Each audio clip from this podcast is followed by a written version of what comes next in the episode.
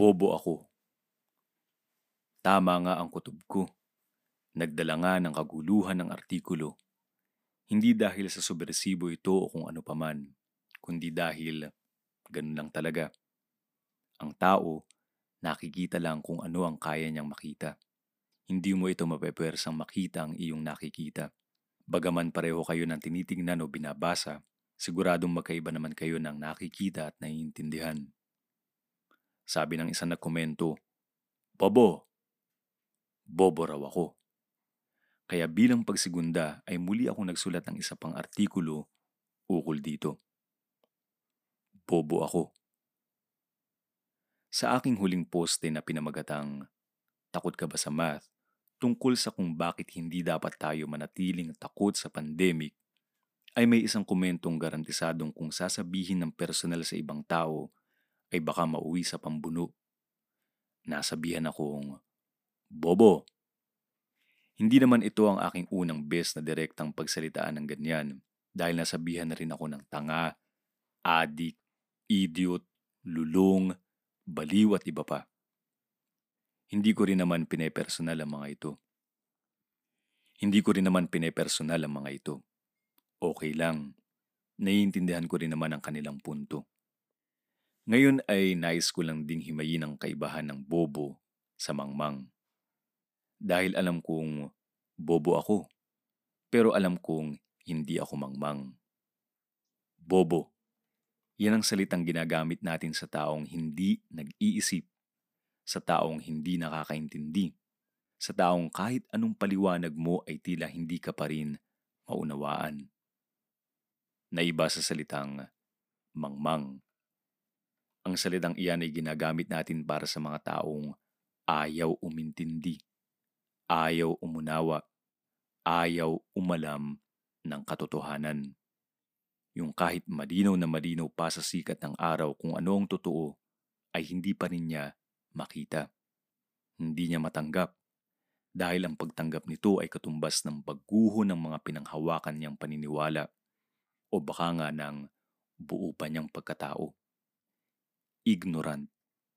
Ignore, rant. Nasabihan akong bobo at masasabi kong tama ang nagkomento. Kaya nga sa dulo ng aking poste ay sinabi kong kaya nga sa dulo ng aking poste ay sinabi kong mali po ba ako? Mayroon po ba akong hindi nakikita? Dahil kung mayroon po ay pakisabi naman po dahil nais kong malaman talaga. Bobo kasi ako. Bobo ako. Bobo talaga. Hindi naman ako para makipagpagalingan, makipaglaban, makipagpatayan.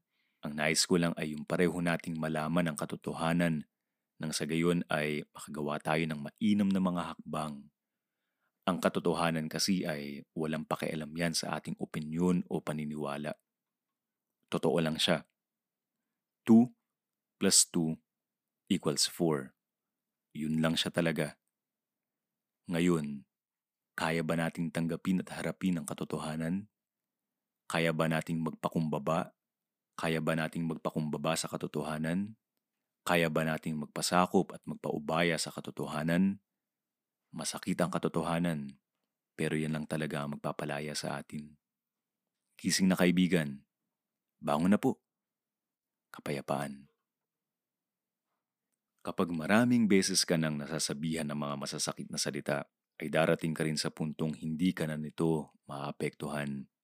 Hindi dahil sa manhid ka o wala ka lang pakialam, kundi dahil naiintindihan mo na ang mga tagpong ganito. Don't take anything personally. Lahat ng sasabihin o gagawin ng iba ay huwag mong personalin dahil hindi ito sumasalamin sa iyo kundi sa kung paano nila makita ang mga bagay sa mundo.